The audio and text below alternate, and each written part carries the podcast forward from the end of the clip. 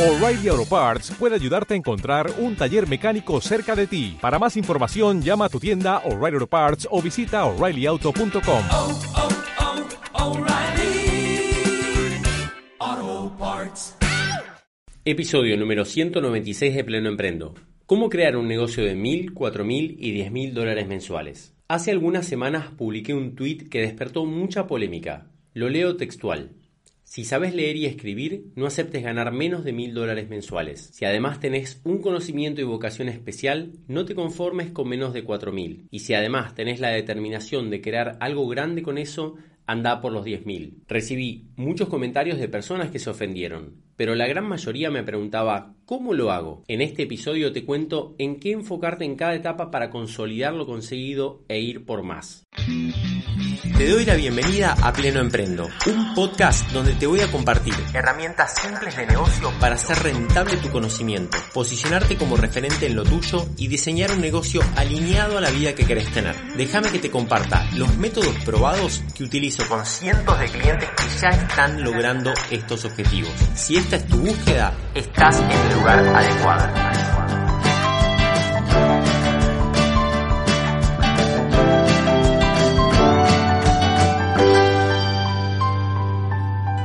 Bueno, resulta que hace un par de semanas publiqué un tweet que fue muy, muy polémico. No tanto en Twitter, que quizás no tengo tanto alcance, pero en, Instagram se armó como un revuelo muy importante. Y se ve que el algoritmo de Instagram olió, olió quilombo y lo empezó a mostrar en, en, varios lugares, en varias personas que no, que no eran mis seguidores. Así que fue, terminó como, no sé, con, muchos likes y, y, con muchísimos comentarios, pero además comentarios muy, muy comprometidos, como que realmente, claramente ha, ha, tocado alguna fibra sensible de varias personas lo que, lo que puse en ese tweet. Ese tweet decía literalmente, si sabes leer y escribir, no aceptes ganar menos de mil dólares mensuales.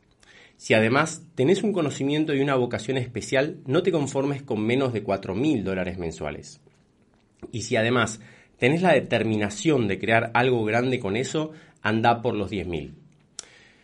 Obviamente yo le hablo a personas que quieren o tienen negocios propios eh, de base digital, de nicho.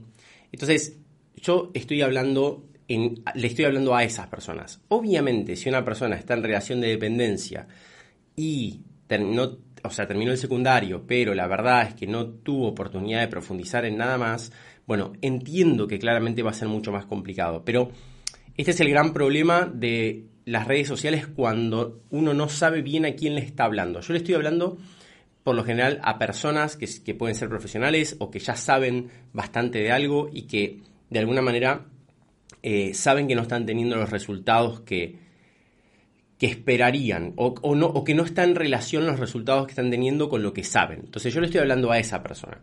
Entonces, desde ese lugar, decir si sabes leer y escribir no hacerte ganar menos de mil dólares es una manera de, provocar para mí sanamente un despertar en el decir, hey, si yo estoy en 500 dólares y la verdad es que es un montón y hay un montón de personas, claramente algo estoy haciendo mal cosa que es una buena noticia, es una buena noticia estar haciendo algo mal, porque quiere decir que existe una, una, posibilidad de cambio, ¿no? Si vos estás ganando, no sé, 300, 500 dólares y realmente no estás conforme con eso, y estás haciendo todo bien, entre comillas, y eso es peor todavía, ¿no? Porque no tenés nada para mejorar.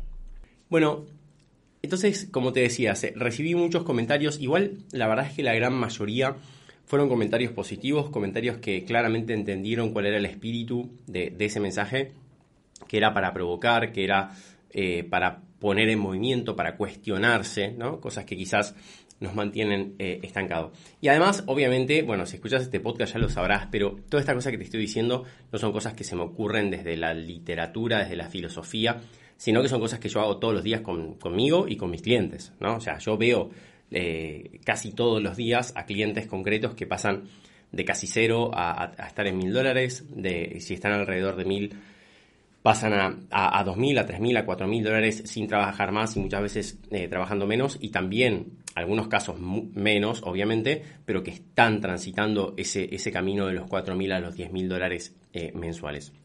Obviamente siempre claro, cuando hablo de dólares en Argentina estoy hablando a precio, a precio blue, ¿no? Eh, el, más caro, vamos a decir. No sé si es el más caro, pero a precio blue. Eh, Entonces, claro, esto, esto genera muchas veces un, eh, respuestas de, odio, ¿no? De, hate, como, se dice en las redes sociales. Y por ejemplo, una persona me decía, bueno, pero anda a decirle a, bueno, una prestadora de obra social, era una persona que, un médico que trabajaba en el sistema de salud, que me pague eh, un millón doscientos mil pesos por atender a, mis pacientes, ¿no? Por mes, que, son, que serían los cuatro mil dólares, porque ahora cuando estoy grabando esto está más o menos 300 pesos cada dólar. Entonces, claro, yo le decía, mirá, no, no va por ahí. Vos obviamente cambiar el sistema de salud está fuera de tu círculo de influencia. Lo que sí puedes hacer es crear, eh, o sea, eh, apuntarle un nicho con tu diferencial, puedes crear eh, un mensaje, generar una audiencia y que esa audiencia se conviertan de a poco en, tus clientes y que les des un servicio irresistible y particular para ese tipo de personas que, están que hoy no están bien atendidas dentro del sistema tradicional, entonces eso te va a llevar, bueno, todos los mecanismos del negocio que hablamos siempre. Pero claro, esto no quiere decir que, ah, porque me encapricho o porque le pido a mi jefe o porque desde ahora le voy a pedir a, la obra social o al sistema que sea en, donde estés el querer ganar más, ¿no? O sea, obviamente, si nosotros estamos en un océano rojo, es imposible llegar a estos números, realmente es imposible. Otro de los problemas de que alguien te diga algo así es el hecho de que duele un poco el el saber que hay otra manera de hacer las cosas y que yo no las estoy haciendo. Si esto no tiene solución y está totalmente fuera de mi círculo de influencia, de alguna manera es, un alivio porque la verdad es que no me preocupa eh, hacer algo que, que, que, objetivamente no se puede hacer. Ahora, cuando viene alguien y me dice, mira, la verdad es que vos no lo estás haciendo, no porque no querés, sino porque no tenés el conocimiento ni la guía correcta, ¿no? Que es diferente a no querer. Yo no estoy diciendo que solamente con voluntad se puede, ¿eh? Necesitas voluntad, necesitas eh, mucho empuje y necesitas la, guía correcta y el mapa correcto, ¿eh? Porque si no, no, lo puedes lograr tampoco. Pero digo, e, eso es algo que se puede conseguir. Está dentro de tu círculo de influencia conseguir la guía correcta y poner voluntad para que eso suceda. Entonces, cuando vos no estás teniendo un resultado y viene alguien a decirte no lo estás teniendo porque, o sea, y eh, eh, por, por malas decisiones que venís tomando, entonces eso es duro, ¿no? Y, cuesta aceptarlo de alguna manera. Em, estoy seguro que en algún ámbito de tu vida te debe pasar eso, ¿no? De decir, yo sé que esto se puede lograr, pero no tengo ni idea y, no sé, no, no quiero ni meterme a investigar, ¿no? Em, entonces, eso es difícil de aceptar. Por eso yo sé que generó tantos comentarios, quizás eh, no negativos, pero sí de que, generó revuelo y mucho debate. Pero definitivamente es así. Si me escuchás hace rato lo, sabrás muy bien. Si además sos parte de la comunidad interna, lo sabrás muy muy bien y, y justamente tendrás las herramientas concretas y específicas para poder lograrlo. Pero se puede construir un negocio de servicios basado en tu vocación, en tu diferencial, que sea de nicho, que sea específico y que puedas, en el cual puedas ir de 0 a 1000 dólares, que puedas ir de 1000 a 4000 y que puedas ir de 4000 a 10000. ¿Por qué lo separo de esta manera que parece caprichoso, obviamente, y lo es un poco? Pero la verdad es que me di cuenta trabajando con muchas, muchas personas de que las reglas para poder generar los primeros clientes son diferentes a las reglas para poder consolidarte alrededor de los 1000 dólares y las reglas para ir de los 1000 a los 4000 son diferentes y para ir de los 4.000 a los 10.000 también son bastante diferentes. Y de hecho este episodio se va a tratar de eso, de contarte cuáles son las herramientas más importantes, dónde debería estar el foco en cada etapa. Y esto te lo voy diciendo desde ahora porque es lo más importante, es que no, no se cambia la prioridad, sino que son como layers y capas que se van superponiendo. ¿sí? Em, lo que es importante para llegar a tus primeros ingresos tiene que estar muy consolidado para después eh, estar eh, alrededor de los mil dólares. Y para ir después a los cuatro mil dólares tiene que estar muy consolidado lo que estaba en cero y lo que era para, o sea, lo que, lo que era para mil y lo, que era para cero. Y después cuando eh, querés ir a los 4.000, a los 10.000, tiene que estar muy consolidado todo lo anterior. Entonces, esto es como una pirámide, una casa que se va construyendo ¿no? sobre los cimientos, las vigas, las paredes. Entonces, no es que uno puede poner el techo, o no sé, o el cuadro, o pintar una casa eh, y sacándole los cimientos, ¿no? dejando de prestar la atención a los cimientos. Esto es una construcción de sistemas que se van agregando y que va aumentando la complejidad, y esto lo tenemos que saber, que más complejidad no significa más problemas, ni significa más horas trabajadas, significa más complejidad, que es diferente.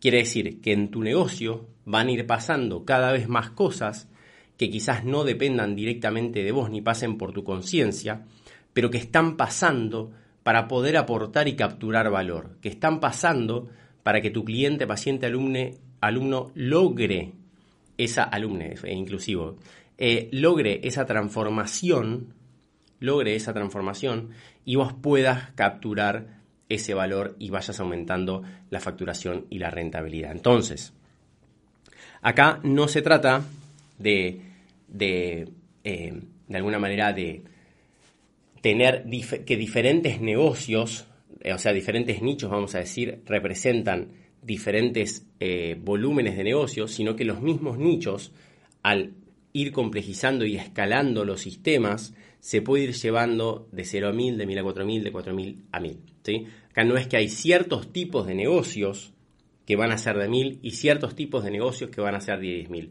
Eso es una creencia popular falsa. ¿sí?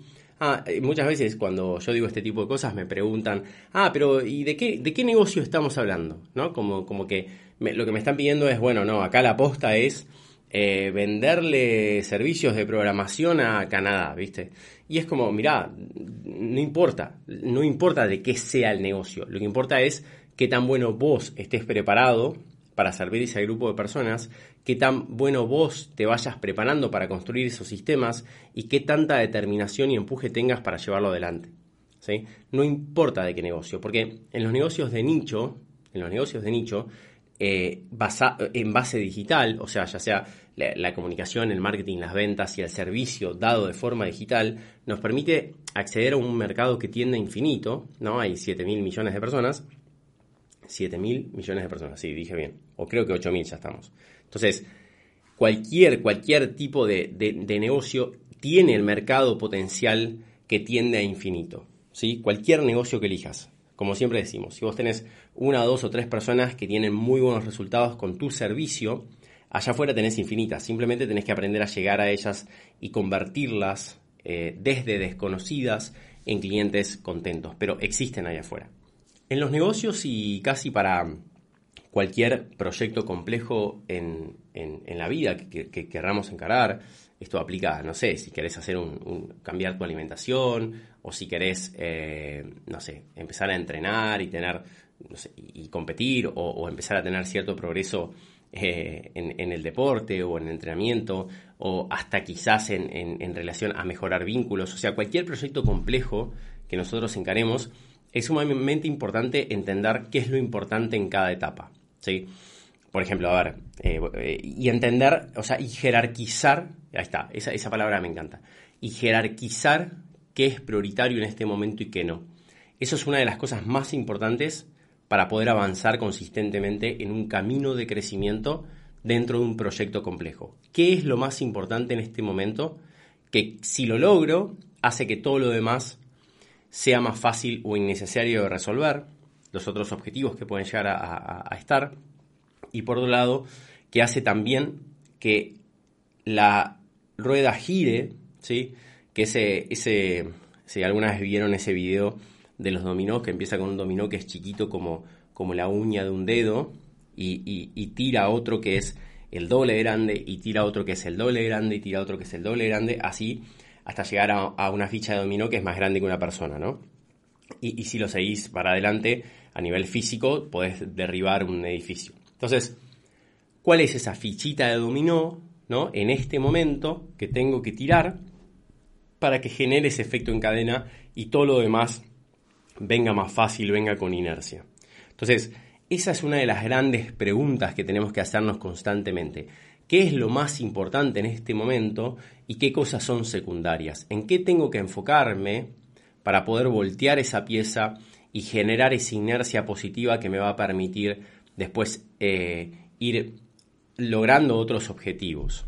Para poner un ejemplo muy concreto de alimentación, que es algo que yo lo tengo muy presente porque mi, mujer es nutricionista y a mí me gusta mucho también eh, eh, todo, lo que es salud en general. Entonces, cuando muchas personas empiezan una, dieta para comer mejor, ya sea para bajar de peso para sentirse bien o porque tienen alguna, no sé, enfermedad autoinmune, lo que sea, no importa. Una de las primeras cosas que, se hace, por lo menos que hace mi mujer, jerarquizando justamente todo este proceso, no es tanto ir a ciertos eh, detalles, sino ir a lo más grueso que quizás tienen que, sacar, ¿no? Por ejemplo, si la persona, eh, no sé, desayuna facturas y, después al, mediodía come una hamburguesa y después una, un alfajor y a la noche pide delivery de pizza, bueno, claramente no vamos a empezar viendo a ver si usa stevia eh, o algún detalle de ese tipo, ¿no? O a ver si esta fruta tiene algún agroquímico o no. O sea, son, esos son mega detalles que en ese momento no importan. En ese momento lo más importante va a ser, bueno, vamos a lo grueso. Vamos a dejar de comer eh, todas estas porquerías, por decir de una manera, las vamos a sacar y vamos a ir incorporando eh, fruta, verdura, carnes, lo que sea. Entonces, esto, esto es lo mismo. Muchas veces las personas en los negocios se concentran en, el detalle de la stevia, ¿no? Cuando en realidad están, están pidiendo pizza todos los días. Por ejemplo, personas que empiezan y quieren tener su negocio y quieren crecer con su negocio, entonces, eh, no sé, eh, contratan una agencia de marketing digital y contratan, eh, no sé, una página web espectacular con un sistema de no sé qué y se gastan un montón de plata y hacen el logo y el branding y qué sé yo, que son súper detalles que llegado el caso o contratan gente o arman equipo o no sé, o pagan una plataforma de automatización de no sé qué zaranga, y la verdad es que son todas cosas que llegado el momento son súper poderosas, pero la realidad es que en ese momento, que por ahí eh, vos le preguntás a una persona que hizo todo eso, ¿y cuánto está facturando por mes? No, no llego a 200 dólares. Bueno, entonces todo eso está, es absolutamente en vano, de hecho es contraproducente porque gastaste tiempo, energía, atención en cosas que no eran importantes. Entonces, acá lo importante es entender qué es el foco nuestro, dónde debería estar y dónde no, principalmente en cada etapa. Esto es tremendamente importante, tremendamente importante. Y también tiene la característica particular de que ahora vamos a ver qué, es importante en cada momento y muchas veces son cosas que no estamos acostumbrados a hacer. Y ese es el gran problema, ¿no? Porque ahora vamos a ver, no sé, las primeras etapas donde hay que validar y, y, hablar con muchas personas y crear una propuesta. Bueno, todas cosas que quizás no estás acostumbrado a, acostumbrado a hacer. Y eso genera una resistencia muy grande, ¿no? De, sentarse ante esa hoja en blanco, ante esa cosa desconocida. Eh, y ese es uno de los grandes problemas en sí mismo que tiene eh, eh, la construcción de algo así, enfrentarnos a cosas que nos sacan de nuestra zona de confort, que nos sacan de nuestros límites, que no conocemos y que tenemos que aprender y desarrollar.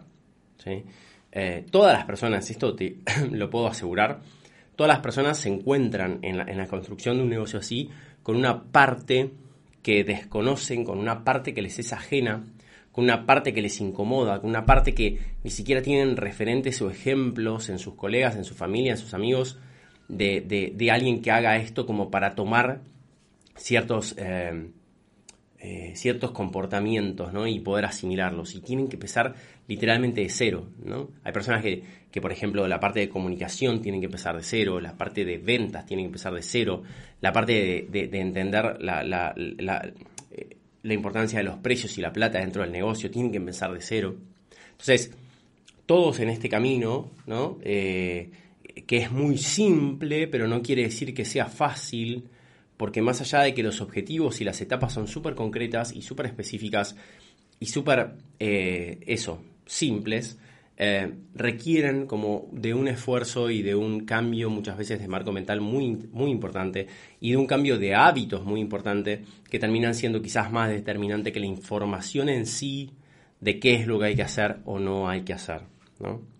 Muchas veces yo me someto voluntariamente, ¿no? el, concepto de incomodidad voluntaria, a ciertas cuestiones de, rigor o de, o de estrés, ¿no? Eh, de estrés justo, ¿no? en el concepto de hormesis como de estrés justo, que me mantienen como afilado para poder enfrentar ciertas eh, adversidades. Em, más que adversidades, incomodidades, porque son cosas que espero, no son, no son imprevistos, pero son cosas que definitivamente son duras de hacer y, de alguna manera me entreno con algunos, algunos estímulos que generan estrés concretos. A ver, por poner un ejemplo, em, los, eh, yo entreno casi todos los días y los entrenamientos eh, son bastante fuertes en el sentido de que son como sobrecarga eh, progresiva y con tiempos muy contados de recuperación y la verdad es que son exigentes y eso genera mucha incomodidad. Hace un ratito, por ejemplo, hoy es lunes y vengo eh, cuando estoy grabando esto, ¿no? Y vengo un fin de semana donde estuve súper relajado y qué sé yo, y comí un asado y, me y tomé vino y estuve de fiesta y la realidad es que ponerme a hacer sentadillas con 130 kilos es algo muy... Eh, genera mucha resistencia. O sea, mi mente está desesperada por encontrar una excusa para no hacerla. Y vencer esa resistencia, el ejercicio, ese diario de vencer esa resistencia, es lo que después me hace decir, bueno, ahora me tengo que poner a grabar un podcast. También me genera resistencia. Tengo ganas de ir al solcito a, almorzar, ¿no? Y sin embargo vengo y lo grabo. ¿Por qué? Porque estoy como acostumbrado voluntariamente a vencer esa resistencia. Durante todo el invierno, por ejemplo, me metí eh, por lo menos una o dos veces por semana a la pileta, que estaba muy, muy fría. Y, también, digo, más allá de los beneficios a nivel eh, terapia que pueda llegar a tener, para mí es un ejercicio de voluntad, es un ejercicio de disciplina más que de voluntad y de poder decirle al elefante quién está a cargo, ¿no? Con la metáfora esta del jinete y el elefante que si quieren la pueden buscar. La etapa número uno tiene la, imagen del caminante, ¿no? Acá hay cuatro etapas, la del caminante, la de la bicicleta, la del auto y la del avión. Y me gustan estas cuatro metáforas para poder representar las etapas del negocio, porque cuando uno habla de caminar, o de andar en bicicleta, o en auto, o en avión, definitivamente no está poniendo en juicio de valor cuál es mejor o cuál es peor, ¿no? De la misma manera que no hay etapas mejores o peores dentro de un negocio. Uno puede elegir quedarse, si es que quiere, en la etapa del caminante o en la de la bicicleta o en la del auto o, o si quiere ir a, la del avión. Pero también sabemos que el nivel de complejidad de caminar es diferente del de andar en bicicleta y todos los sistemas que la componen. Y también sabemos que es diferente a la del auto y también sabemos que es muy diferente a la del avión. Pero también sabemos que se puede avanzar mucho y mucho más rápido en bicicleta que caminando, en auto que en bicicleta y en avión que en auto. Entonces, definitivamente es una buena metáfora porque creo que nos hace entender muy bien, me parece esto de la, de la complejidad de cada uno y que, y que no es necesario pasar de etapa, pero si queremos pasar de etapa tenemos que asumir esa nueva complejidad. Si estás en cero, vamos a poner la imagen esta del caminante, y acá lo más importante cuando uno está cercano a cero o con pocos ingresos es validar la situación a la problemática y tener casos de éxito en un océano azul. Me explico. Lo primero que tenemos que hacer en esta etapa, que si no lo hacemos bien, no hay nada que después podamos hacer para seguir creciendo, ¿sí? para lograr este nivel de rentabilidad y de captura de valor, es descubrir a ese grupo de personas que tienen un problema concreto y que vos podrías ayudarlas de una manera especial. Es pensar qué problemática existe ahí afuera, que está alineada y se conecta con una vocación, con una pasión, con un conocimiento y con experiencia tuya particular. Reconozco que me llama la atención cómo a las personas le cuesta tanto ver como el valor de la experiencia y el conocimiento que tienen. Siempre pongo el ejemplo del pez que le pregunta al otro pez, ¿y cómo está el agua hoy? Y el otro pez le dice, ¿qué es el agua? ¿no? Y esto un poco nos pasa cuando nosotros venimos de décadas de estar trabajando en ciertos temas, profundizando, estudiando, formal o informalmente, ciertas cosas, y no lo vemos. Otra de las cosas que se da mucho también cuando trabajo con esto con mis clientes es que sobreestiman aquello que aprendieron en los últimos años y subestiman aquellos que aprendieron en las últimas décadas. Aquellos estudios, cursos o cosas que vienen haciendo últimamente tienen como mucho más peso en las ganas de la persona. ¿Por qué? Porque es novedoso, porque de alguna manera trae cosas eh, nuevas y entusiasmo a querer reinventarse. Pero eso es un problema, porque las cosas que sabemos hacer relativamente poco, quizás no las sabemos con la profundidad que, realmente creemos. Y muchas cosas que quizás hacemos ya, quizás inconscientemente, que venimos aprendiendo en las últimas décadas, las subestimamos porque no nos entusiasman. El tema es que acá tenemos que encontrar la intersección entre aquello que te gusta y te entusiasma, pero también entre aquello que sabes hacer especialmente bien. Y digo intersección porque esto no es un juego de suma cero, donde si te acercas más a la experiencia, a lo que sabes, te alejas de aquello que te gusta. Hay que encontrar justamente aquello que te gusta, que te entusiasma, que a la vez está alineado con lo que sabes y lo que estudiaste y lo que tenés experiencia, y que a la vez, por supuesto, las personas lo necesitan.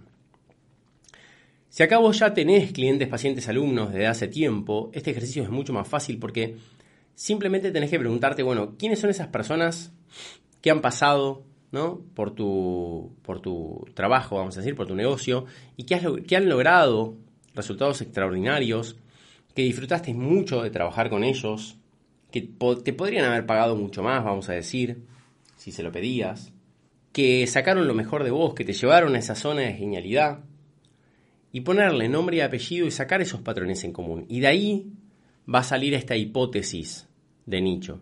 ¿no? De ahí va a salir esa hipótesis de negocio de océano azul.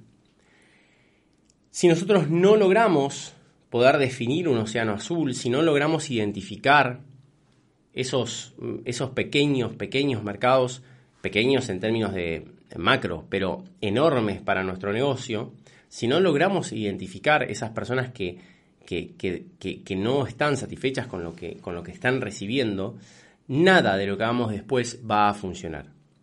Porque si nos mantenemos en un océano azul y vendemos nuestras horas, nuestros entregables, nuestras sesiones, nuestras clases, ¿no? Vamos a decir, nuestras horas, nuestro tiempo, nos van a poder comparar.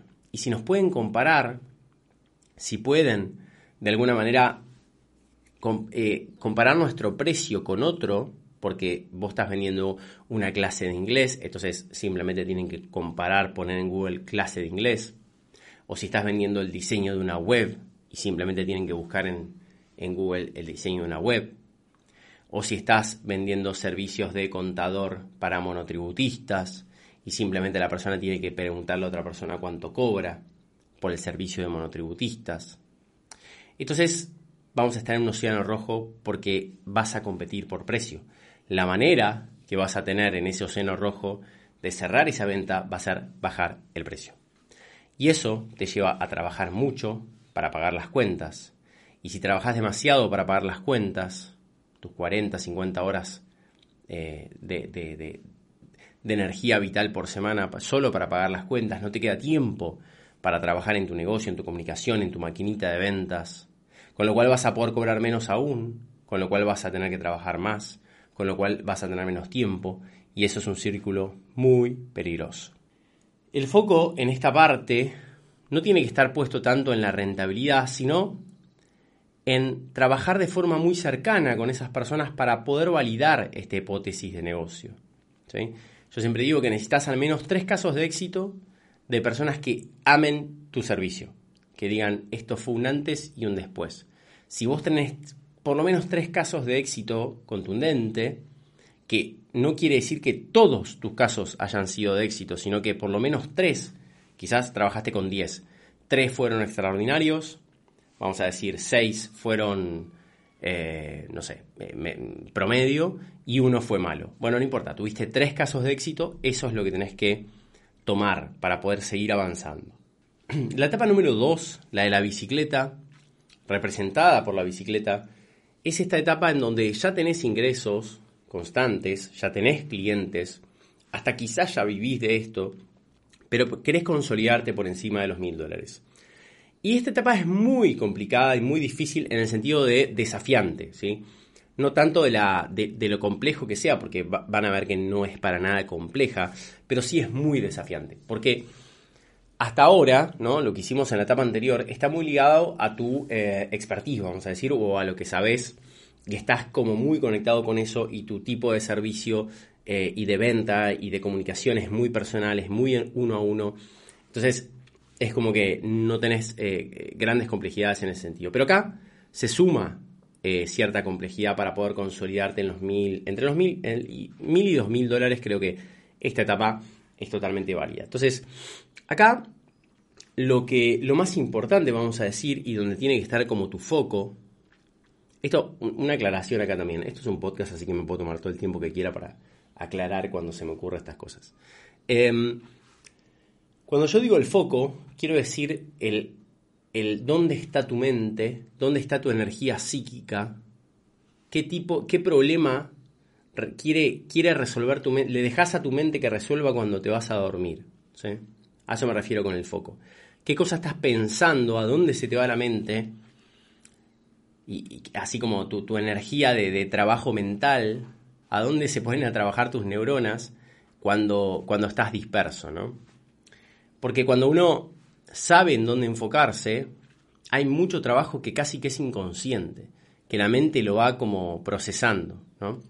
Que uno tiene el radar prendido constantemente sobre, sobre qué tipo de señal o de información me sirve para, para resolver este tipo de problemas, ¿no?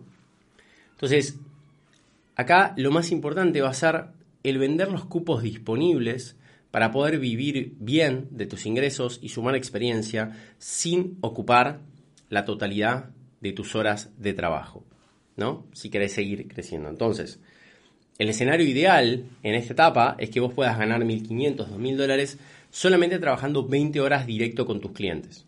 ¿sí? ¿Por qué? Porque si vos lográs eh, eh, ganar 1.000, 2.000 dólares trabajando 20 horas con tus clientes, entonces te quedan otras 20 horas para poder trabajar en tu negocio, en la comunicación, en tu propuesta, en las ventas, para poder seguir creciendo. Que ahora es, esa la, la otra etapa que vamos a pasar a la del auto en un ratito. Pero acá tenemos que consolidar ciertas herramientas y ciertos sistemas que son absolutamente fundamentales y que tenemos que dominar con maestría si queremos seguir avanzando en la construcción de un negocio rentable y de impacto, que son la comunicación, y el proceso de ventas. Hay en la etapa anterior dos cosas que se han consolidado, que básicamente es el nicho, la persona a la cual le hablas, y la propuesta de valor, que es la transformación que vos le vas a ofrecer, ¿no? Que de alguna manera todavía quizás no, está del todo definida, pero ya experimentaste esa transformación que le vas a dar a la persona. O sea, a quién le estás hablando, para quién es tu negocio y tu servicio en sí mismo. Ahora, en el medio de todo eso, en el medio de todo eso, lo que tenés que construir en, este, en esta etapa es la maquinita de convertir desconocidos en clientes felices. ¿Qué quiere decir? Que tenemos que concentrarnos en responder tres grandes preguntas. ¿Cómo nos conoce la gente que nos necesita pero todavía no nos descubrió? Cómo ganamos su confianza, cómo interactuamos, cómo le mostramos el valor de nuestra propuesta y finalmente cómo nos compran, en qué instancia, en qué lugar se va a definir esa venta y de qué manera vamos a tangibilizar y mostrar todos los beneficios que tiene trabajar con nosotros, con nuestra propuesta. Entonces muchas veces a las personas que están en esta etapa que quieren terminar de cubrir sus cupos, ¿no? Cuando yo digo cupos me refiero a la cantidad de clientes que uno puede tener ocupando este 50, 60, máximo 70% de tiempo eh, laboral, ¿no? Para hacerla fácil, si yo doy clases que duran una hora, entonces voy a tener disponibles 20 horas semanales. Entonces, si yo tengo, no sé, 10 alumnos por semana, o pacientes o lo que sea, lo que voy a hacer en esta etapa es llegar a vender las 20. Y cuando vendo las 20, adivinen cuál es la variable más clave en ese momento para empezar a sumar los ingresos sin trabajar más, el precio, ¿sí? Pero bueno, no nos vamos a meter con eso que hay, un podcast entero sobre precios y cómo, eh, de hecho hay, uno que es cómo eh, ganar 2.000 dólares con 20 horas semanales, donde explico esto eh, muy holgadamente. Pero ahora vamos a concentrarnos en esta etapa, donde la comunicación y el proceso de venta es clave. Entonces, acá muchas veces las personas tienen grandes desafíos, por lo menos las personas que trabajan conmigo, porque no vienen del mundo del marketing y no vienen del mundo de las ventas. Entonces son dos cosas que son ajenas. ¿sí? Y como siempre digo, no es que tienen que convertirse en expertos de comunicación, de marketing, ni en redes sociales, ni se tienen que convertir en expertos de proceso de venta, pero se tienen que convertir en expertos del marketing que, de, de ellos mismos y se tienen que convertir en expertos en ventas de su negocio, que es totalmente diferente a convertirse en expertos de marketing o de venta en general.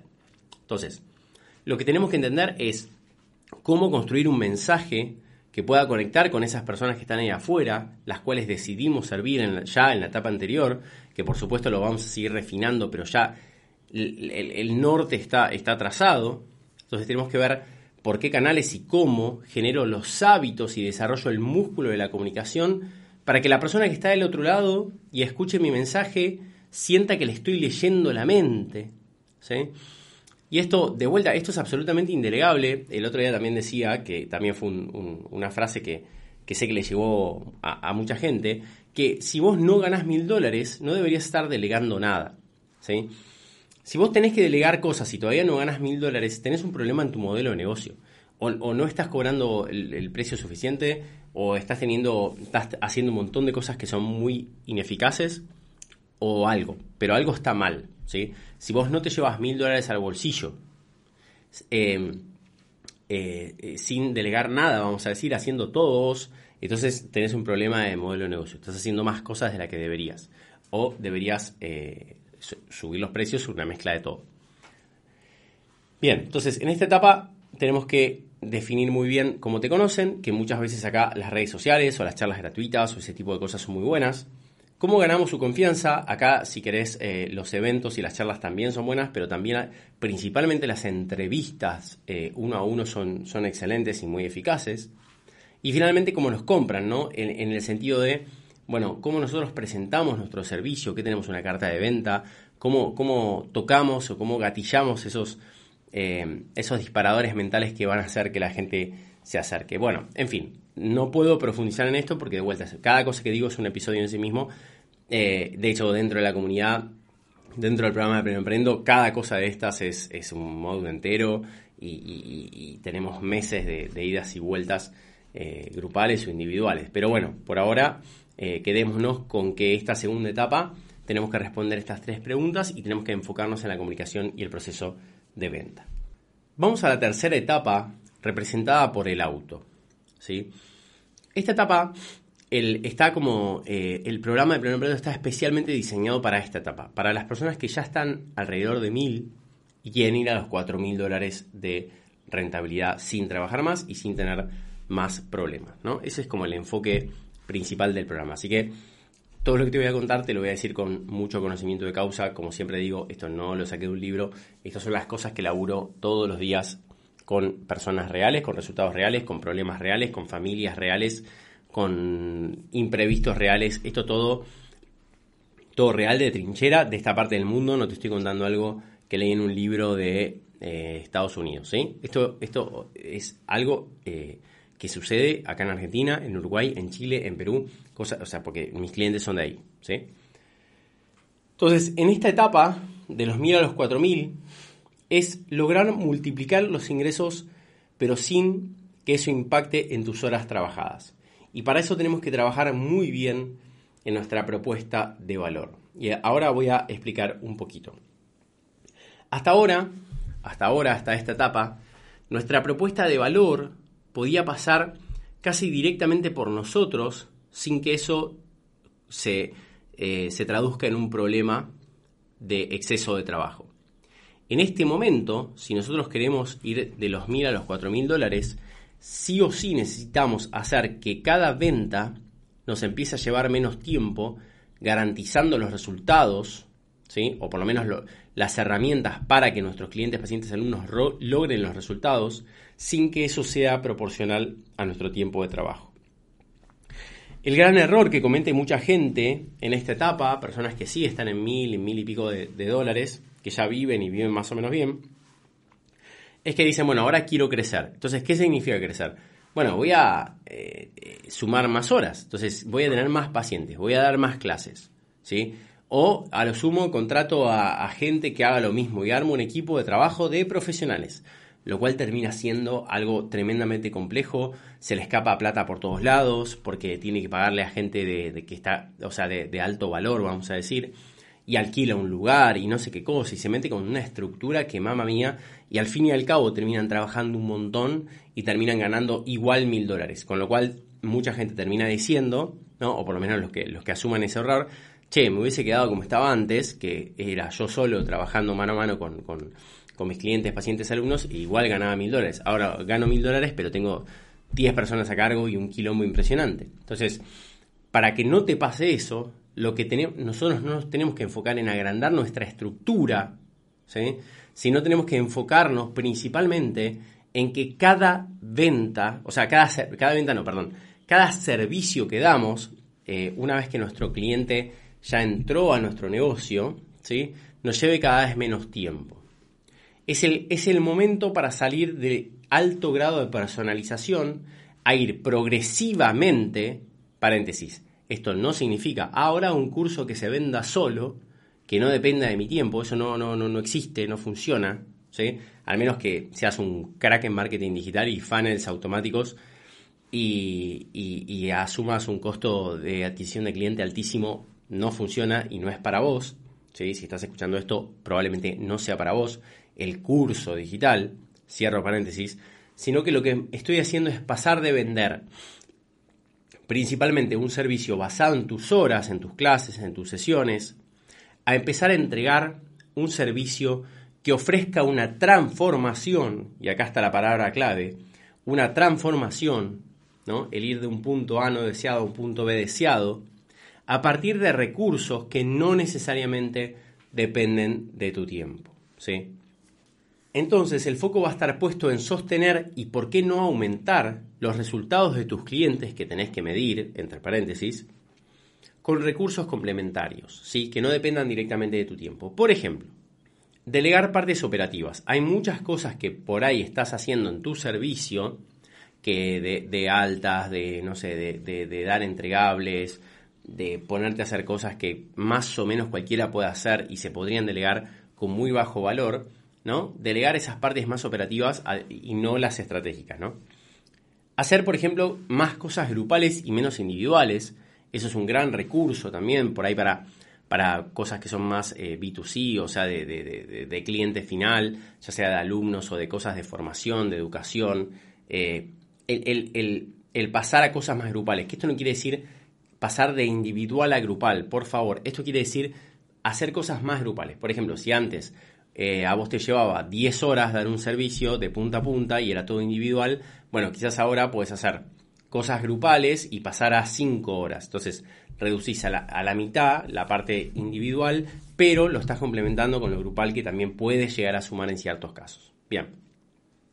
También lo que son videos y audios grabados, ¿no? Cuando uno empieza a repetir todas las veces, todas las veces lo mismo, porque estás trabajando con un nicho que tiene problemas parecidos, entonces vos podés generar tu biblioteca de audios o tu biblioteca de videos, lo que sea que necesite tus clientes, o guías prácticas u hojas de trabajo, para que la persona se pueda guiar, ¿sí? Eh, y pueda hacer como, eh, básicamente resolver el problema y avanzar en ese proceso sin que dependa de tu tiempo. ¿sí? Entonces, esto lleva mucho de laburo, esto es parte de las resistencias que hablaba antes, porque en realidad es mucho más fácil decir, bueno, dale, nos conectamos y te lo resuelvo, pero, o trabajo específicamente para vos. Es mucho más difícil que encontrar patrones en común, empezar a, eh, a conceptualizar, grabar un video, editarlo, sea un audio o hacer una guía que funcione optimizarla, tener feedback, es verdad que lleva más tiempo, pero el hecho de cada hora que vos le sacás a tu, a tu servicio es una manera de subir tu techo de, venta, vamos a decir. O sea, si vos te lleva 10 horas un servicio, ¿no? Eh, entonces ponele que podés vender, no sé, 10 cupos eh, mensuales. Con lo cual, si vos estás cobrando eh, mil dólares, perdón, 100 dólares, entonces vas a facturar mil dólares. Ahora, si vos lográs progresivamente llevar esas 10 horas a unas 3 horas, por ejemplo, de cada venta, vos en ese caso estás pudiendo eh, triplicar, más que triplicar, tu capacidad de venta asegurando, porque son buenos recursos complementarios los que hiciste, asegurando el resultado de tu cliente, ¿sí? Bien orientado a la transformación. Entonces, esto es magia pura, ¿no? Que nos traen los números. Es cantidad de cupos por precio y jugar con esas variables. Vos cuando haces, hay un episodio que se llama Make More Money, que mm, no sé qué, qué número es, pero que habla exactamente de esto si querés profundizar. Pero si vos jugás con los cupos y con el precio, es donde empieza a crecer, donde empezás a crecer, empieza, perdón, se destraba el techo para el crecimiento de tu negocio. Después hay que venderlo, obviamente profundizando en lo que vimos antes que tiene que ver con la comunicación y los procesos de venta, invirtiendo más en publicidad, etcétera. Bueno, eso de vuelta. Ahí tenés el episodio anterior que se llama Embudos de venta autogestionables, que lo puedes ver perfectamente. El, el número, mira acá lo tengo, 194 obviamente. Pero muchas veces el gran desafío en esta etapa no está tanto en saber vender, porque si vos hiciste lo anterior bien, ya tenés, ya sabés cómo vender más, sino que está en cómo hacer para que vender sea una buena noticia y no dependa 100% de mi tiempo. Por eso es que de 1000 a 4000, si hiciste bien las etapas anteriores, en este punto el gran desafío está en hacer que tu propuesta de valor no crezca linealmente eh, con tus horas de trabajo. Pasamos entonces al avión, a la última etapa, ¿sí? A la etapa que va de los 4.000 a los 10.000 dólares. Una cosa que quiero aclarar acá, dos cosas. Una es que, ¿cómo se siente ir de 0 a 1.000, ir de 1.000 a 4.000, ir de 4.000 a 10.000? Es, de alguna manera, casi que parecería que es como más difícil, ¿no? Llegar a un negocio de, de 10.000 dólares, vamos a decir, pero la realidad es que no lo es. Porque al principio uno tiene mucha incertidumbre cuando estás como consolidando. O sea, a lo que voy es que quizás es más difícil de 0 a 1000 que el resto del camino para llegar a, a tener un negocio de 8000, de 10.000 dólares. Por lo menos de 4000 estoy totalmente seguro. Es mucho más difícil porque es como que hay mucha más incertidumbre, tenés que validar muchas más cosas. No, y principalmente tenés menos recursos para poder invertir en esto y, no tenés tantas certezas. Cuando ya estás en, en, mil y, tenés los sistemas adecuados, el conocimiento adecuado, es como que se trata más de acelerar con presupuesto, se trata de eh, delegar ciertas cosas, como hablamos antes, se trata de poner a, funcionar ese, ese, funnel, se trata de, eh, eh, números y de ir viendo cómo, despegar ese techo que, hablábamos de venta. Pero la realidad es que uno tiene como recursos y conocimientos, ¿sí? Que no lo tenés cuando estás más de 0 a 1000. Ahí hay mucha más incertidumbre. Esto yo lo veo para atrás, yo he pasado por, por todas las etapas. Estoy consolidando esta del avión en este momento que estoy grabando esto, probablemente en unos meses esté consolidada, pero, pero ya la lógica la, lo, nada, lo, estoy viviendo. Bueno, de hecho, no sé, vale la pena aclarar también que todas las cosas que cuento acá son cosas que, yo pasé, ¿no? Si no, no, las cuento. Eh, por ejemplo, no, podría ser un episodio eh, no podría hablar de cómo tener un negocio de 50 mil dólares porque nunca lo tuve y porque por ahora ni siquiera está dentro de mis objetivos. Entonces, no te podría hablar de eso para nada. Pero de esto que te estoy hablando, sí, porque no solamente son mis objetivos, sino que eso es un camino que ya transité y estoy transitando. Entonces, te hablo desde ahí. Pero definitivamente cuando recuerdo como las, las sensaciones y la incertidumbre y, hasta la, la, inquietud que genera eh, las primeras etapas las recuerdo como más, eh, más difíciles a nivel emocional que estas, que estas últimas, ¿no? Donde, bueno, yo ya tengo mis parámetros, ya sé cuánto me salen los clientes, ya sé lo que tengo que hacer, ya sé cómo son las conversiones, ya sé cuál es mi enfoque. Entonces, sí es un permanente eh, ajustar, es un permanente ajuste de, los sistemas y de todo, pero es un ajuste. Es como que el norte ya está puesto, ¿no? Ya está como seteado hacia dónde y, tengo como la información y el conocimiento. Entonces, digo, eh, porque quizás, eh, no sé si desilusiona, pero eh, quizás genera como mucha frustración el decir, ah, estoy tan lejos y qué difícil se me hace consolidar los primeros 500 o 1000 dólares. Bueno, ten en cuenta que eso es lo más difícil de todo, a eso voy. Si vos llegás a, consolidar esos 1000 dólares y, ya sabés cómo, cómo, cómo es tu, aunque sea chiquito, cómo es tu proceso de venta, aunque sea chiquito, ya sabes cómo es tu, tu, propuesta de valor, ya sabes cómo vender, ya sabes con qué mensaje conectar, aunque todavía no tenga volumen, tenés como esa, esa semilla que, que donde está la génesis de todo lo demás, ¿no? Entonces, es muy difícil, pero es muy, muy importante esa, esa, esos, cimientos donde después vamos a, construir. Bueno, vamos con el avión, que es la última etapa. Y ya me estoy quedando sin voz además, porque estamos todos enfermos en casa y, en el medio como que estoy ahí con, con la garganta media, media tomada, pero por suerte me está dejando trabajar esta, esta enfermedad, que es lo que más me importa básicamente. No me importa, si, si me deja trabajar, no me importa estar enfermo. Eh, bueno, entonces el avión es esto de si querés construir un negocio que vaya por los 10 mil dólares. Acá lo más importante es que vos puedas potenciar tus resultados con sistemas. Que sistemas yo me refiero a plata, tecnología y personas. O sea, inversión, especialmente en, lo, referido a adquisición de clientes, ¿no? todo lo que es el sistema de publicidad. Tecnología, en lo referente a las automatizaciones, como hablábamos antes, a todas las plataformas a medida o no, o, plataformas pagas, o, bueno, pueden ser no, gratis en esta etapa, creo que ya no, no te sirve ninguna. Pero plataformas, quiero decir que puedan existir, que puedan automatizar ciertos procesos, sumamente importante, y fundamental, personas, ¿no? Personas que te ayuden a hacer todo aquello que la tecnología no puede hacer, que son muchas cosas en esta etapa, y que te ayuden a llevar adelante el negocio, porque definitivamente yo por lo menos no tengo idea cómo hacer un negocio de 10 mil dólares que no tenga por lo menos un pequeño equipo de trabajo. ¿no? Dos o tres personas, aunque sea eh, part-time o algunas horas eh, que te ayuden con cosas eh, específicas, no veo la manera de, pasar de 4 a 10 mil.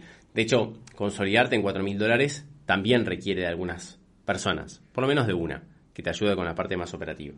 En esta cuarta etapa, al igual que las, que las anteriores, digo, recalcar esto de que no es obligatoria, ¿no? O sea, uno puede tener una gran vida de, abundancia económica, puede tener mucho impacto eh, positivo en otras personas, puede ser un gran referente eh, estando en la etapa anterior. ¿sí? En la etapa de 4.000 dólares vos puedes ser un gran referente, tener un excedente económico, si, si tenés un estilo de vida eh, relativamente austero, lo puedes tener. Entonces, digo, podés vivir toda tu vida en la etapa anterior y tener una gran vida de impacto y de abundancia, sin lugar a duda. Ahora, si tenés la determinación de crear algo más grande, a, mí siempre me pasó, o sea, hay, algo en, la construcción, eh, no sé, no sé si por mi familia, por mi historia, por lo que sea, pero yo ni a palos me quedo en, la etapa anterior, o sea, por eso es que estoy yendo a consolidar esta etapa, ¿no? Pero sé que es algo muy interno, ¿no? Hay personas que, no sé, a mí me gusta esto, qué sé yo. Hay personas que le gusta el fútbol o no sé, o hacer otra cosa, o la música. Bueno, a mí me gustan los negocios, entonces por eso es que busco acá eh, como un, desafío. Em, pero eh, vale la pena esto aclarar, ¿no? Como ah, la realidad es que no es obligatorio. obviamente que no es obligatorio, pero en el sentido de no es que hay que ir por esta etapa. De hecho, es una muy buena eh, decisión, si uno realmente ve que no está para algo, para, para este nivel de complejidad, puede quedarse en las etapas anteriores. Es muy sano, ¿no? ojo, siempre y cuando sea por los motivos correctos. Sea por los motivos de, bueno, mira, entiendo la complejidad de lo que viene, pero la realidad es que no, no la elijo para mi vida. ¿Por qué no? Porque quiero poner mi, energía psicológica en otro lado. Buenísimo. Eso es un buen motivo. Obviamente, ¿no? No, no es un buen motivo eh, eh, el hecho de, que quizás lo querés en el fondo, pero te da miedo. Entonces, como no querés encarar esa incomodidad, no lo haces, pero te quedas toda la vida con ganas de generar ese nivel de impacto. Bueno, eso sería un mal motivo, vamos a decir. Entonces, por los buenos motivos, buenísimo, pero si es un mal motivo, bueno, te, invito quizás a que lo, reflexiones y, entiendas de qué se trata. Si querés dar este paso, entonces, eh, la clave, como decía, son los sistemas, sistemas de gestión para que tu negocio se apalanque ¿sí? en personas, plata y tecnología. Cuando estás en esta, en esta etapa, ya la mayoría de las cosas pasan, ya no las ves, o sea, no las ves suceder. Como que hay muchas, muchos procesos, ya sea por automatizaciones o porque la hace otra persona, o porque eso, porque está apalancado en, plata, vamos a decir, ya no le puedes prestar atención a todo. ¿sí? No sé, por ejemplo, cuando hago lanzamientos, que en el último pude invertir más de 7 mil dólares eh, y se sumaron 9 mil personas, es como que ya si no tengo a alguien que me ayude con todo ese proceso y no tengo una manera de automatizarlo, es completamente imposible hacerlo por mi cuenta. ¿No? O sea, es imposible administrar esas eh, 9.000 personas que se inscribieron. Con lo cual, hay muchas cosas que ya que, que, que, las veo pasar, vamos a decir, que no, que, perdón, que no las veo pasar, que las veo ahí como de costado, sé que están sucediendo, pero no, no puedo intervenir directamente. Entonces, que también hay que entender que eso es un riesgo que tenemos que entender y asumir, porque cada vez, esto es muy loco, la incidencia de, nuestro, de nuestra fuerza, nuestro tiempo, nuestro empuje dentro de nuestro negocio es cada vez menor. ¿sí? O sea, lo que nosotros podemos influir en los resultados de nuestro negocio como persona, con, con, con 7, 8 horas de trabajo por día, cada vez es menor. ¿sí? Entonces, es absolutamente fundamental que, que, nuestros sistemas generen los resultados y que esté muy sólido. Por eso insisto en que las etapas anteriores tienen que estar consolidadas. Si nosotros nos queremos tirar a tener un negocio de mil dólares, de diez mil dólares, sin haber pasado sólidamente por todo lo anterior, nos vamos a mandar un moco gigante y vamos a correr riesgos enormes de defraudar a personas, de dar malos resultados a nuestros clientes, de gastar plata que no te va a volver. Entonces, que, que, eso es grave, ¿no? O sea, digo, ya sea por gente de tu equipo a la cual no le puedas llegar a pagar o, le pagás sacando plata de tu bolsillo, o clientes, pacientes o alumnos que reciben un, servicio muy deficiente, ¿no? Por, querer tirarte, vamos a decir, saltearte etapas.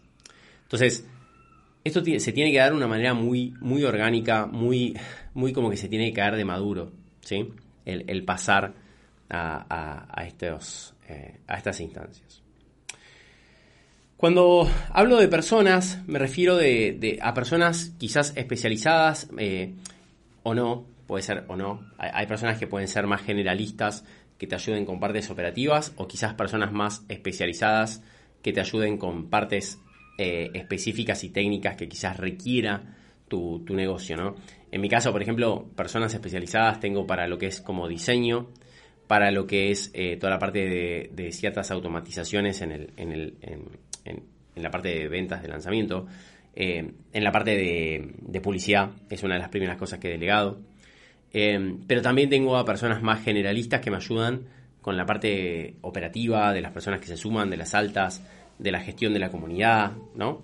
entonces uno, uno tiene que saber cuáles son las cosas que necesita, pero eh, saber que de manera interna o externa, que siempre es mejor externa, ¿no? Eh, como regla general, siempre es mejor una persona que te vende un servicio a una persona que la tengas eh, internamente, salvo que necesites eso, pedirle tantas cosas diferentes que, que necesites que trabaje con vos todo el tiempo. Pero tiene que ser la última opción siempre. Bien, a ver, no vamos a profundizar acá de vuelta. Hay un episodio específicamente de esto que no me acuerdo cómo se llama, pero se llama Delegar qué, cómo y cuándo delegar en nuestro negocio de servicios. Es el episodio 189. Quien quiere ir directamente a la parte de armado de equipos, puede ir ahí, que eh, eh, ahí, bueno, estoy, me explayo mucho más en esto. Con respecto a la plata, al dinero en esta, en esta etapa, es absolutamente crucial, ¿no? De hecho, en la etapa anterior ya es crucial el hecho de entender cómo nutrir con, con nuevos leads, o sea, con nuevas personas, nuestro proceso de venta, nuestra maquinita de convertir desconocidos en clientes felices. Y para eso la plata es fundamental, porque es costo de adquisición de cliente, es una, una, una palabra que para consolidarte en los 4.000 dólares en la etapa anterior del auto, necesitas empezar a dominarla, ¿no? ¿Cuánto estás dispuesto a pagar por un cliente y cómo generar ese mecanismo para que, para, para que eso funcione? Em, y hay un punto donde esto empieza a ser absolutamente crucial. Eh, a ver, para tener un parámetro, más o menos un, eh, entre un 10 y un 20% eh, en la etapa anterior y acá entre un 20-30% de lo, de, lo, de lo que vos ingresás en tu negocio debería ser parte de tu costo de adquisición de cliente. O sea, un cliente de 1000 dólares te puede costar hasta 200 dólares o 300 dólares quizás. Y eso está bien, ¿sí? Es muy loco pensarlo, pero, pero es así. Em, e-, en estos negocios de nicho en base digital es el costo principal. O sea, acá no tenemos alquiler, no tenemos un, no sé, un secretario eh, presencial que le tengamos que pagar un sueldo, ni, ni, cargas sociales, ni un montón de cosas que, que, tenés en un negocio tradicional. ni mantenimiento de tu local, ni, ni costos de eso, de, qué sé yo, renovación de contrato de locación, y vaya a saber cuántas cosas, pero, bueno, obviamente ni de insumos ni de materiales, pero tenemos el costo de adquisición de clientes. Y te aseguro que tener un costo de adquisición de clientes, por más que sea alto, alto en el sentido de volumen, porque la realidad es que el porcentaje termina siendo bajo, pero tener un costo de adquisición eh, de cliente, aunque sea alto, que, y que sea casi tu único costo principal, es un lujo espectacular. Y te lo digo, habiendo tenido negocios con muchos costos fijos y que eran un dolor de cabeza. Con tecnología me refiero a, las plataformas, como te decía antes, tanto a medida como existentes. Existentes, no sé, a ver, por ejemplo, un gestor de mails, como puede ser MailChimp o ActiveCampaign. Eh, o, por ejemplo, no sé, una plataforma, no sé, diseño, Canva, o qué sé yo. O gestión de turnos como Calendly. O mismo Zoom, por ejemplo, que son todas cosas pagas. Que acá obviamente tenés que empezar a, contratar la... Eh, o sea, no contratar de más, pero lo que necesites ya en la etapa anterior de 4000 también. Toda la tecnología, eh, vamos a decir, existente que puedas pagar es bienvenida. Ahora, sí quizás es propio de esta etapa la parte de las cosas a medida, ¿sí? Quizás en esta etapa hay cierta complejidad en, el servicio que estás dando que necesita un desarrollo a medida, que obviamente es mucho más caro que contratarlo pago, y quizás vale la pena hacerlo. ¿sí? Por ahí te gastas mil, dos mil dólares, tres mil dólares en, algo que, tengas, eh, no sé, eh, programación, vamos a decir código, no, tengo ni idea cómo funciona eso, pero digo, cosas que quizás lo necesites. Por ejemplo, en Pleno Emprendo yo hice una academia eh, virtual para poder dar cierta información que ya estaba muy desordenada, sino entonces lo hice para poder ordenarlo y, ninguna plataforma, eh, vamos a decir, existente me, daba todo lo que necesitaba. Entonces por eso es que lo hice a medida y bueno, me gasté una, una plata ahí. Y básicamente para que la máquina esa que son los sistemas de tu negocio pueda funcionar a escala. En esta etapa, como te decía antes, eh, pasan muchas cosas que ya no dependen de vos directamente, muchas, muchas cosas, en la anterior también, pero acá mucho más. Así que tenés que ser muy bueno generando eso, como los sistemas, para que las cosas funcionen, ¿sí? ya acá se consolida esto de, bueno, mira, las cosas no pasan porque vos las hagas, sino las cosas pasan porque vos construiste sistemas que hacen que pasen. En este punto también, y por eso digo que muchas veces no es para, para cualquiera, y no estoy hablando de, no es para cualquiera en el sentido de tenés que ser un dotado o ser muy inteligente, para nada. Pero tenés que tener muchas ganas de poder ser un muy buen líder para, poder gestionar las personas que tenés. Tenés que ser un muy buen gestor de números. Acá en este punto tenés que aprender con mucha profundidad a leer los números. Y tenés que ser un gran estratega, vamos a decir, para aplicar la tecnología y para que no te coma la, complejidad de la barrera tecnológica, vamos a decir. Entonces, eh, uno puede, a ver, esto es una opinión y también muy intuitivo, por, lo que tengo visto. Uno puede, como si querés, conservando el simplemente ser muy bueno en tu oficio, en tu profesión, eh, consolidarte en 4.000, 5.000 dólares eh, de rentabilidad sin ser, sin necesidad de ser un, gran líder, ni un gran gestor, ni, tener súper claro todos los números o, em, vamos a decir, o ser un experto en estrategia digital. No hace falta, realmente no hace falta para, estar en los 4.000 dólares de, rentabilidad. Em, entonces hay mucha gente que se queda ahí, de hecho el programa eh, Premio Emprendo está hecho para eso, es, como te decía antes, un, nivel de, impacto enorme y de abundancia económica enorme que la verdad es que está buenísimo y, realmente creo que, vale la pena ir ahí. Ahora, e, en esta etapa de, de los 10.000 sí necesitas trabajar en tu liderazgo, o sea, necesitas aprender de liderazgo en sí mismo, ¿no? Necesitas aprender de tu, tu tenés que tener un buen dashboard con índices claves eh, bastante refinados. Digo, entonces es como otro nivel que, de vuelta, uno si está decidido a hacerlo, está buenísimo. De hecho, eh, eh, ya te digo, es mi elección, pero no necesariamente. Hasta acá entonces las cuatro etapas. El caminante, la bicicleta, el auto y el avión. Muchas gracias por quedarte hasta el final del episodio. Si este podcast te ayudó de alguna manera, te pido el gran favor de que me dejes una calificación de 5 estrellas en Spotify. Te va a llevar pocos segundos y es muy importante para llegar a más personas con este mensaje. Hasta la semana que viene.